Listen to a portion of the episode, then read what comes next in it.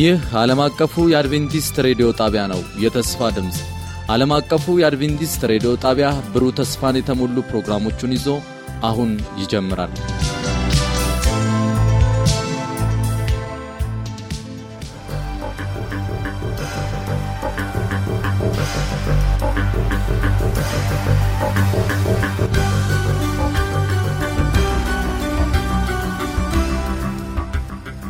በጌታ የተወደዳችሁ ውድ የእግዚአብሔር ቤተሰቦች እንደምን? ይህ ደግሞም በየሳምንቱ የሚተላለፈው የሰንበት ትምህርት ፕሮግራማችን ነው። የመጽሐፍ ቅዱስ ክፍሎችን እያጠናን ነው። በዚህ ክፍል ላይ የምናደርገው የኤፌሶን መጽሐፍን እያጠናን ምዕራፍ ሁለትን ጨርሰናል። ባለፉት አምስት ሳምንታት ዛሬ ስድስተኛው ላይ እንገኛለን። ወደዚህ ጥናት ወደዚህ ጥናት የመጣችሁትን ሁሉ ይሄን ለማየት ጊዜያችሁን የሰጣችሁትን ሁሉ እንኳን ደህና መጣችሁ፣ እግዚአብሔር ይባርካችሁ ለማለት እንወዳለን። ከኔ ጋር ዩቱን በማስተዋወቅ ነው የምጀምረው። ወንድም ኦዳ በቀለ፣ እህት ማርታ አምባው፣ እንደዚሁም ደግሞ ወንድም አቤነዘር ንጉሴ አብረውኝ ይገኛሉ። እንኳን ደህና መጣችሁ ለማለት እወዳለሁኝ። እኔም በረከት ፈለቀ ከስቱዲዮ ባለሙያው አሸናፊ ጋር አሁንን አብራችን ቆዩ ማለት እንቀጥላለን። ወደ ውይይታችን ከመግባታችን በፊት መግቢያ ጥቅሱን አነባዋለሁኝ። ከዛም ወንድማችን ኦዳ ጸሎት ያደርግልናል። ኤፌሶን ምዕራፍ 3 ቁጥር 20 ነው መግቢያ ጥቅስ አድርገን የምናነበው። ኤፌሶን ምዕራፍ 3 ነው ዛሬ ሙሉ የምንመለከተው፣ ግን ከዛ ውስጥ የመጨረሻውን ሀሳብ ብቻ ለመግቢያ ያክል እንመለከታለን። ኤፌሶን ምዕራፍ 3 ቁጥር 20 እና 21 እንደዚህ ይላል። እንግዲህ በእኛ ውስጥ እንደሚሰራው እንደ ኃይሉ መጠን ከምንለምነው ወይም ከምናስበው ሁሉ በላይ እጅግ አብልጦ ማድረግ ለሚቻለው በቤተ ክርስቲያን እንዲሁም በክርስቶስ ኢየሱስ በዘመናት ሁሉ ከዘላለም እስከ ዘላለም ለእርሱ ክብር ይሁን አሜን። መሐሪና ቸር ቅዱስ የሰማይ አባታችን እጅግ አድርገን እናመሰግናለን። ቸርነትና ምሕረትህ በስቶ ደግሞ በዚህ ሰዓት በፊት እንድንገኝ ስለፈቀድክልን ተመስገን። ሚስጥርን ገላጭ የሆንከው አንተ ደግሞ ዛሬ የምስራች የሆነውን የወንጌልህን ሚስጥር አንተ እንድትገልጥልን በቃልህ እንድታስተምረን እንድትመክረን እያንዳንዳችንን ጌታ ሆይ አንተ በሚገባንን ቃል ሁሉ አንተ እንድታስተምረን ስን እንጸልያለን።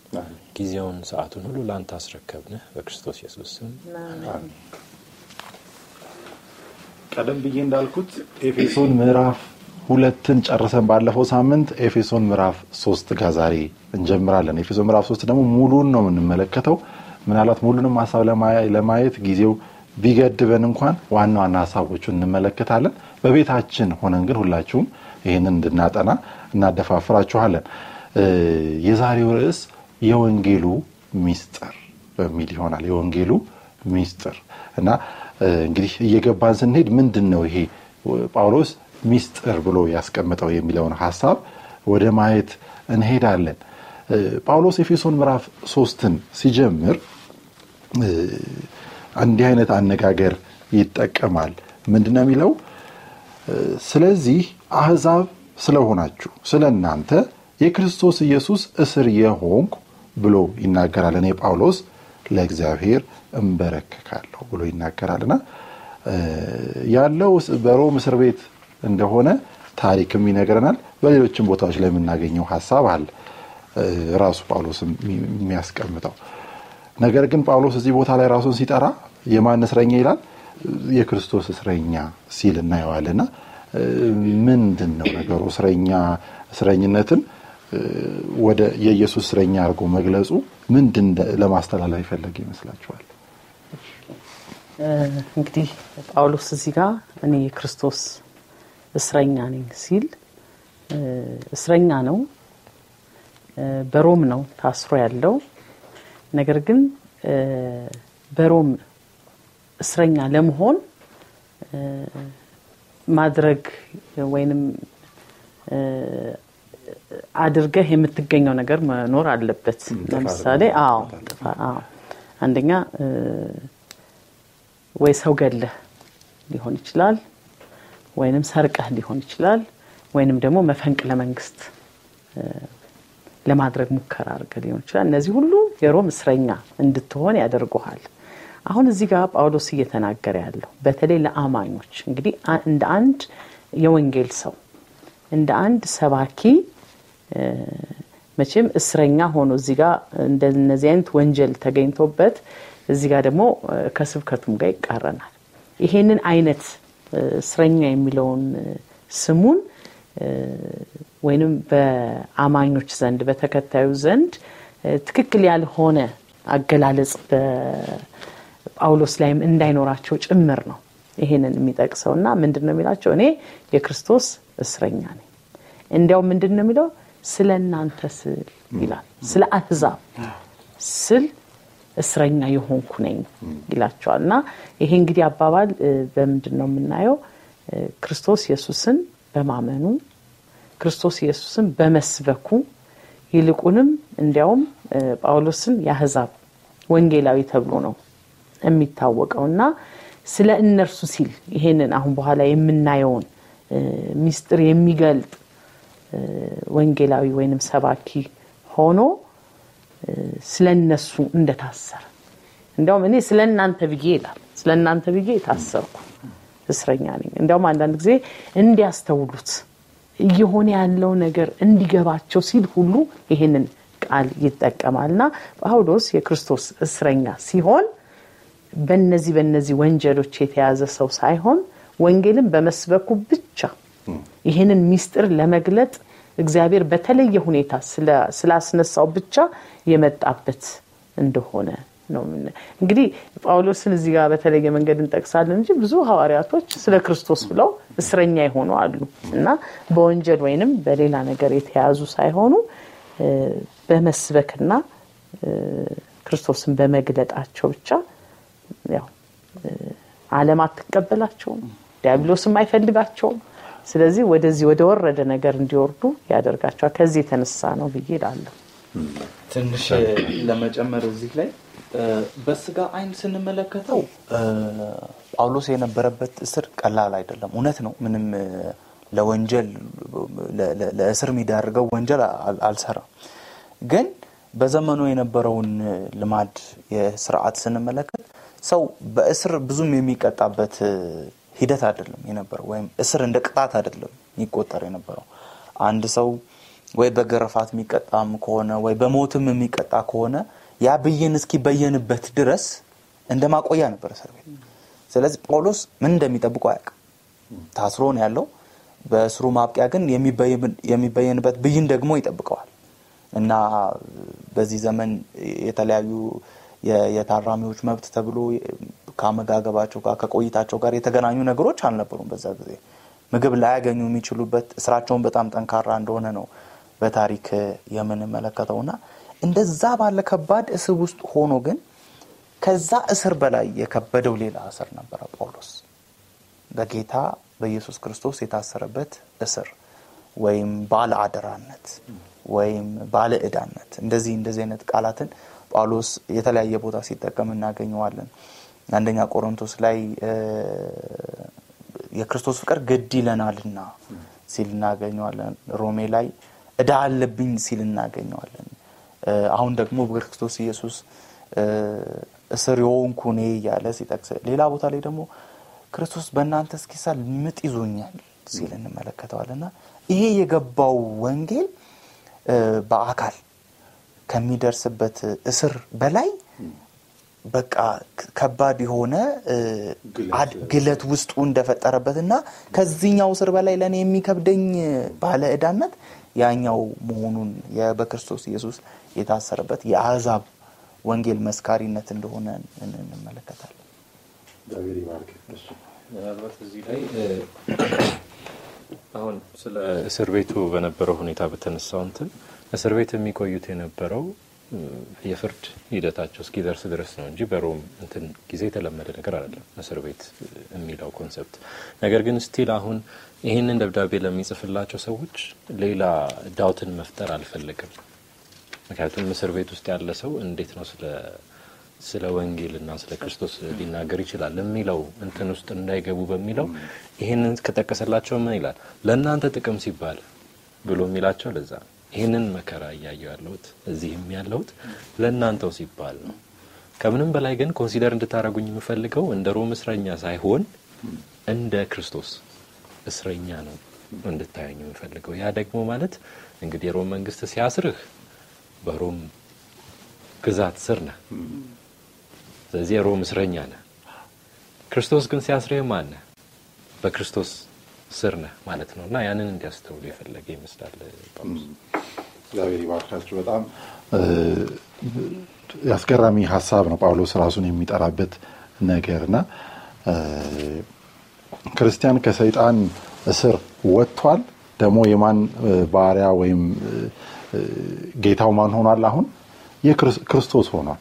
ስለዚህ የእርሱ ነው። ያ ደግሞ በፍቅር የሆነ ነው እና ያ ደግሞ ምን አለበት ኃላፊነት አለበት የሚለውን ነው በተለያየ መልኩ ስንገልጽ የነበረውና እኛም እንደዚህ ግለቱ እንዲሰማን ጌታችንን ለሌሎች ለማካፈል ላላወቁት ለማካፈል ግለቱ እንዲሰማን እግዚአብሔር ይርዳል። ምክንያቱም የጳውሎስ ግለት በጣም ከፍ ያለ ነው። አለኝ ብሎ ሊያወራ የሚችል በመኩራራት የሚሆን ነገር አይደለም። በእርግጥ ግን እዛ ጋር እንዲደርስ እግዚአብሔር ያሰበልን ጋር እንዲደርስ ግን ልንጸልይ ከሚገባን ነገር አንዱ ነው። እስቲ እንቀጥል። ለረዥም ዘመን ተደብቆ የቆየ የወንጌል ሚስጥር ይላል። እንግዲህ በዛሬው ክፍል ላይ የወንጌሉ ሚስጥር ብለን ነው ርዕስ ብለን ያስቀመጥ ነው እና ጳውሎስ ይህን ነገር የመናገርን ወይም ይህን ሀሳብ ለመግለጽ ሲጀምር እንመለከታለን። በተለይ ኤፌሶ ምዕራፍ 3 ከቁጥር አንድ እስከ ስድስት ቤታቸው ናቸው ታነቡ ይህንን ሀሳብ ጳውሎስ ሚስጥሩን የመነካካት ነገርን እንመለከታለን እና እስቲ ምንድን ነው ይሄ ነገር ይሄ ሚስጥር ብሎ እያስቀመጠ ያለው ነገር ከሱ ጋር አያይዞ ያለው ነገር እናውረው። እዚህ ክፍል ላይ እንግዲህ ጳውሎስ ይህንን ክፍል ይህንን ሚስጥር መግለጥ ጀምሯል። አሁን ደግሞ በደንብ ፈልቅቆ አውጥቶ ውስጡ ያሉትን ነጥቦች አንድ በአንድ የሚያስቀምጥበት ክፍል ነው። በመነሻ በኤፌሶን ምዕራፍ አንድ ላይ የዚህን ሚስጥር የዚህን መጽሐፍ ዋነኛ ዓላማ ኤፌሶን ምዕራፍ አንድ ከቁጥር ዘጠኝ ጀምሮ ያነሰዋል። እንደዚህ ይላል። በጌታ ስም አነበዋለሁ። ጸጋውንም በጥበብና በአእምሮ ሁሉ አበዛልን። ከቁጥር ስምንት ጀምሮ ነው ማነበው። በክርስቶስም ለማድረግ እንደወደደ እንደ ሀሳቡ የፈቃዱንም ሚስጥር አስታውቆናልና በዘመን ፍጻሜ ይደረግ ዘንድ ያለው ሀሳቡም በሰማይና በምድር ያለውን ሁሉ ሁሉ በክርስቶስ ለመጠቅለል ነው ብሎ highlight አድርጎታል፣ ጠቆም አድርጎታል። ከዛ ምዕራፍ ሶስት ጋር ደግሞ ሲመጣ አንድ በአንድ እየነቀሰ የሚያወጣውን ይህንን ሚስጥር እንመለከታለን።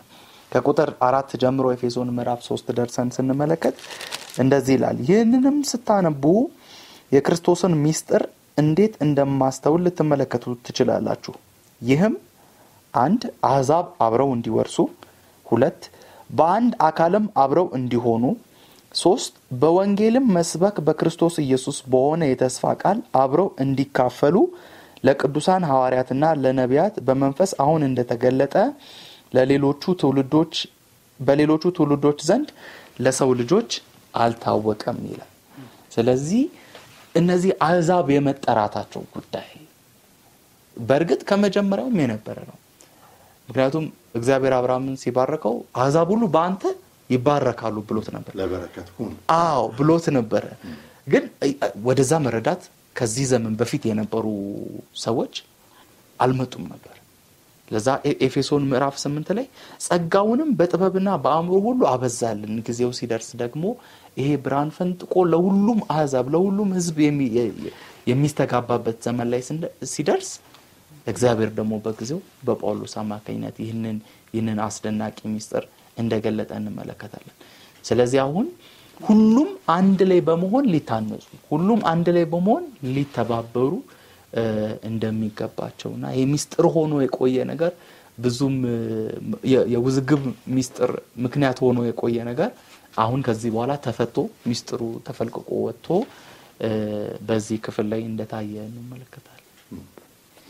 በክርስቶስ መምጣት አማካኝነት ይሄ ነገር በደንብ ፍንትው ብሎ ታየ ነው። በደንብ በጣም ፍንትው ብሎ ታየ የሚለው ሀሳብ እንግዲህ ባለፈው ሳምንትም የተወሰነ ይሄ ስለ ህብረቱ ወይም ደግሞ ስለመጣው ሰላም ስለፈረሰው ግድግዳ ስናወራ ነበርና ያንን የበለጠ የሚያጠናክር ሀሳብን ነው እዚህ ጋር የምናገኝ ጨምሩት ሀሳብ ካለ እዚህ ላይ እንግዲህ ሚስጥር ማለት ሲጀመር የሆነ የተደበቀ ነገር ማለት ነው እና ይሄ ወንጌል አዲስ ወንጌል አይደለም፣ ወይም ሐዋርያው ይዞ የመጣው አዲስ መልእክት አይደለም።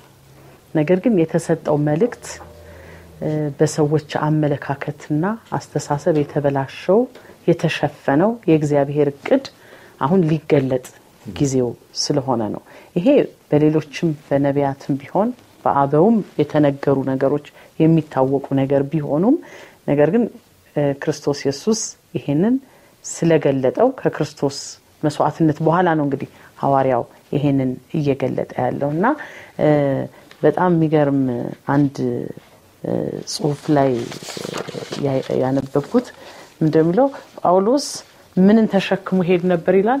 የሰማይን አየር ተሸክሞ ይሄድ ነበር። እንግዲህ የሰማይን አየር ስንል የሰማይን ሀሳብ በብዙዎች ዘንድ ያልተገለጠ ነገር ግን የሰማይን የልብ ናፍቆት ነው ሐዋርያው ጳውሎስ ይዞ ተሸክሞ የሚሄደው። ለዚህ ነው ብዙዎች አላስተዋሉትም። አይደለም ከእስርም በላይ የራሱ የሆኑ ጓደኞቹ በአንድ አይነት እምነት ውስጥ ያሉት እንኳን ሊያስተውሉት ባልቻሉበት መንገድ ነበር ያለው ጳውሎስ እና ነገር ግን ያን ሚስጥር ሊገልጥ የመጣ ባለፈውም ሳምንት እንደነበረው የአህዛብ ወንጌላዊ ሆኖ ለአህዛብ የተደበቀባቸውን ሚስጥር ሊገልጥ የመጣ እንደሆነ አድርጎ ራሱን ያስቀምጣል። ድንቅ የሆነውን ነገር ነው ጳውሎስ እንግዲህ ሲገልጥ ብንመለከተው እንዳልሽው የእርሱ መገለጥ እጅግ ደግሞ እግዚአብሔር በተለየ መልኩ ለእሱ የገለጸበት መንገድ አለ። ያንን እየተናገረ በዛም ዘመን ደግሞ ነቢያትም ነበሩ ማለት በሐዋርያትም ጊዜ ነበሩ። ግን በቃ እንደዚህ ዘመን ምን አላለም አልታወቀም፣ ሰው ልጆች አልታወቀም የሚለውን ሀሳብ እንመለከታለን። ስለዚህ ሚስጥሩ ይህንን የአሕዛብን መቅረብ በአንድ ወደ ጌታ የመቅረብን ሀሳብ ያን ነፃነት የማግኘታቸውን ነገር የተስፋው ቃልን ለመስበክ አብረን ኃላፊነት የመውሰዳችንን ነገር እየተናገረ እንደሆነ እንመለከታለን። ወደ ቀጣዩ ሀሳብ እስቲ ደግሞ እንግባ። አሁን ሌላው የምናገኘው ነገር ጳውሎስ ስለ ራሱ የሚገልጸው ነገር ነው። ጳውሎስ ስለ ራሱ የሚናገራቸው ነገሮች አሉ። ጸጋን ስለመቀበሉ እየተናገረ ከእሱ ጋር ግን ራሱን ዝቅ አድርጎ ነው ደግሞ የሚገልጸው።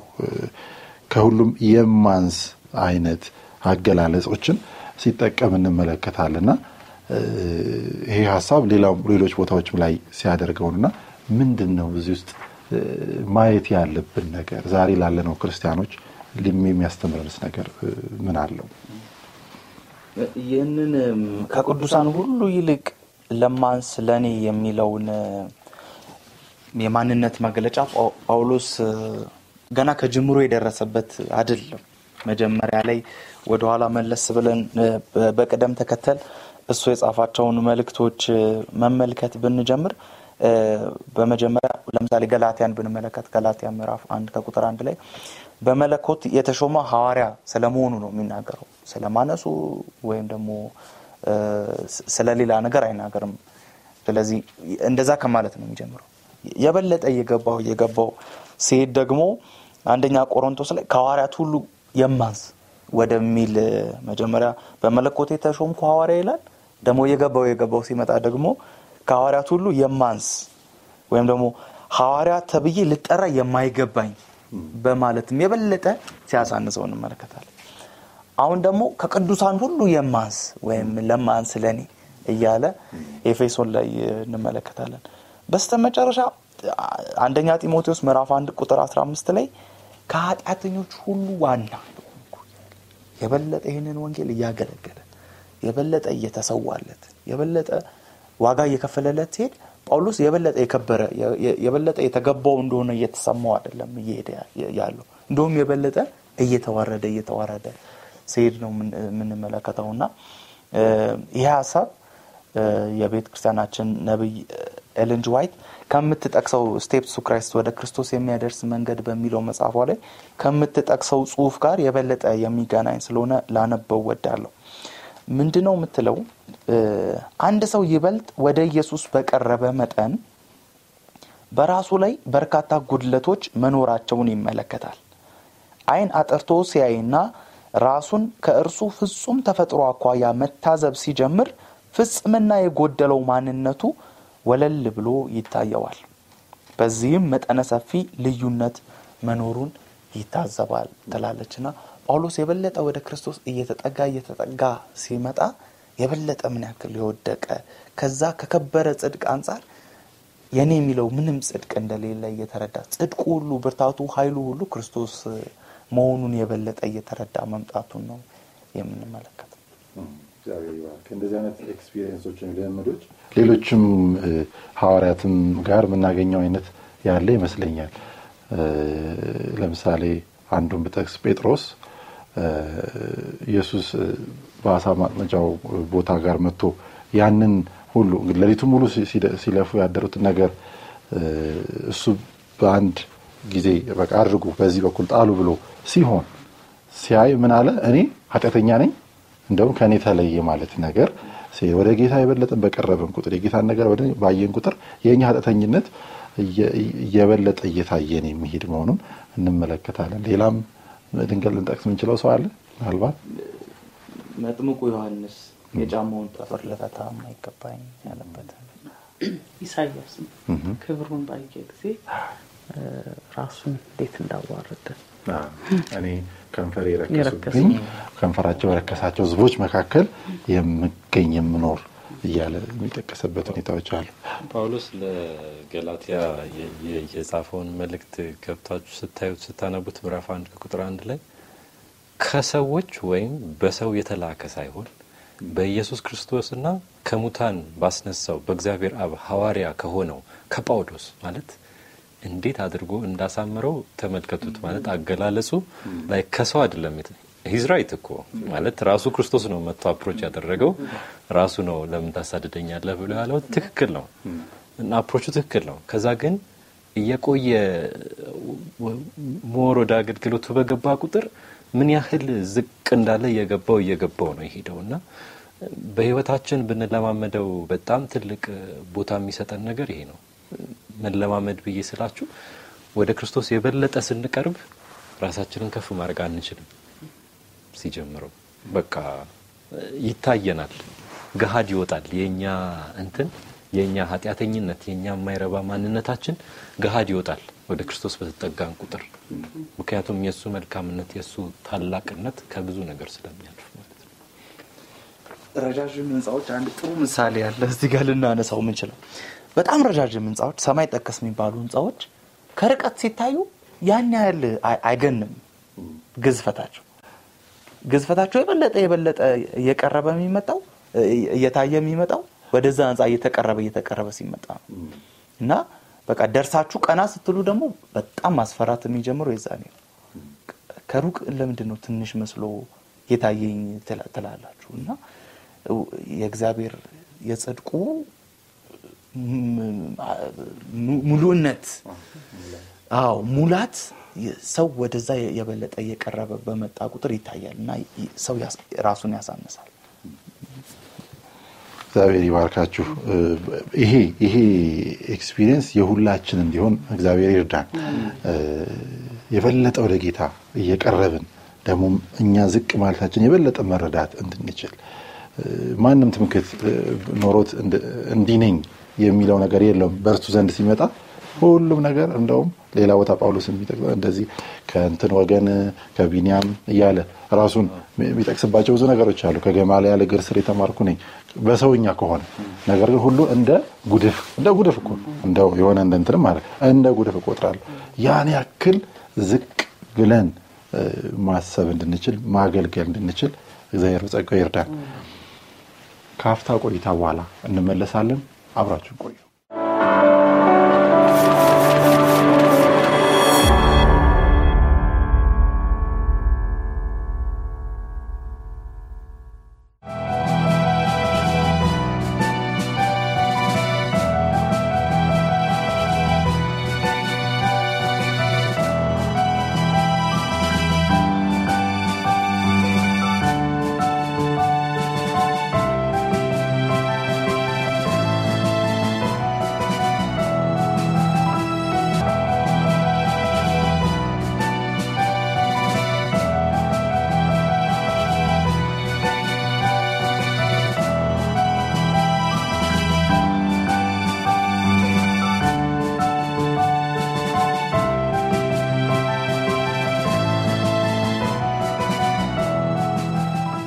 ከቆይታችን ተመልሰናል። መልካም የጥናት ጊዜን እያሳለፍን ያለ ነው። ኤፌሶን ምዕራፍ ሶስትን እያጠና ነው። ቁጥር ስምንት ድረስ ዘጠኝ ድረስ ሄደናል። ዋና ዋና ሀሳቦቹን እየነካ እስቲ ቁጥር አስር ጋር እንሂድ። እዛ ጋር ያለውን ነገር ደግሞ እንመልከት። ቁጥር አስር ብዙ ልዩ ልዩ የእግዚአብሔር ጥበብ አሁን በቤተ ክርስቲያን በኩል በሰማያዊ ስፍራ ውስጥ ላሉት አለቆችና ስልጣናት ትታወቅ ዘንድ ብሎ የሚናገረው ሀሳብ አለ። እንግዲህ ሙሉ ሀሳቡን አላነበውም። ነገር ግን እዚህ ጋር የሚያስቀምጣቸው ነገሮች አሉ። አንደኛ በቤተ ክርስቲያን በኩል መሆኑ ነው። ሁለተኛ ደግሞ በሰማያዊ ስፍራ ላሉት የሚለው ሀሳብ እንዴት ነው ልንረዳው የሚገባው? እዚህ ጋር አዲሱ መደበኛ ላይ ያለውን ትርጉም ባነብ ደስ ይለኛል። ቁጥር አስር ላይ እንዲህ ሀሳቡም በአሁኑ ዘመን በቤተ ክርስቲያን አማካኝነት ብዙ ገጽታ ያለው የእግዚአብሔር ጥበብ በሰማያዊ ስፍራ ላሉ አለቆችና ባለስልጣናት ይታወቅ ዘንድ ነው ብሎ ይላል እና ሶስት ክፍሎችን ታያላቸው። አንደኛ በአሁኑ ዘመን በቤተ ክርስቲያን አማካኝነት፣ ሁለተኛ ብዙ ገጽታ ያለው ማ የእግዚአብሔር ጥበብ። አሁን የእግዚአብሔር ጥበብ እጅግ ሰፊ ነው። ያንን ጥበብ እንድትገልጥ ኃላፊነት የተሰጣት ማናት? በማ ቤተ ክርስቲያን ናት። ይሄ ኃላፊነት የተሰጣት። ስለዚህ ይሄን ጥበብ ደግሞ ስትገልጥ ለማን ነው የምትገልጠው? በሰማያዊ ስፍራ ላሉ ብሎ ያስቀምጣቸዋል። እሱን more የተሻለ እንድንረዳው ምዕራፍ ስድስት ላይ ሄደን ምዕራፍ ስድስት ከቁጥር 11 እና 12 ያለውን ብናነብ እንደዚህ ይላል። የዲያብሎስን የተንኮል ሥራ መቋቋም ትችሉ ዘንድ የእግዚአብሔርን ሙሉ የጦር ዕቃ ልበሱ። ምክንያቱም ተጋድሏችን ከሥጋና ከደም ጋር ሳይሆን ከዚህ ዓለም ከጨለማ ዓለም ገዦች፣ ከሥልጣናትና ከኃይላት እንዲሁም በሰማያዊ ስፍራ ካሉ ከርኩሳት መናፍስት ሰራዊት ጋር ነው ብሎ ያስቀምጠዋል። እና አሁን እዚህ ጋር እነዚህ በሰማያዊ ስፍራ ያሉ ተብለው የተገለጡት እንትኖች ልክ እዚህ ጋር ምዕራፍ 12 ላይ እንደምናገኘው ይሄ ቁጥር 12 ላይ ምዕራፍ 6 ቁጥር 12 ላይ እንደምናገኘው ተጋድሏችን ከስጋና ከደም ጋር አይደለም። ተጋድሏችን ያለው ከስልጣናትና ከኃይላት ይሄ ከርኩሳት መናፍስት እነሱን ነው address እያደረገ ያለ ቤተ ክርስቲያን ይሄ እንድትገልጥ የተጠየቀችው ለእነዚህ ለርኩሳት መናፍስት። እሱን ደግሞ ስትገልጥ ምንድን ነው የምታሳየው? የእግዚአብሔር እቅድ እየገሰገሰ እንደሆነ እንዲረዱ የእግዚአብሔር እቅድ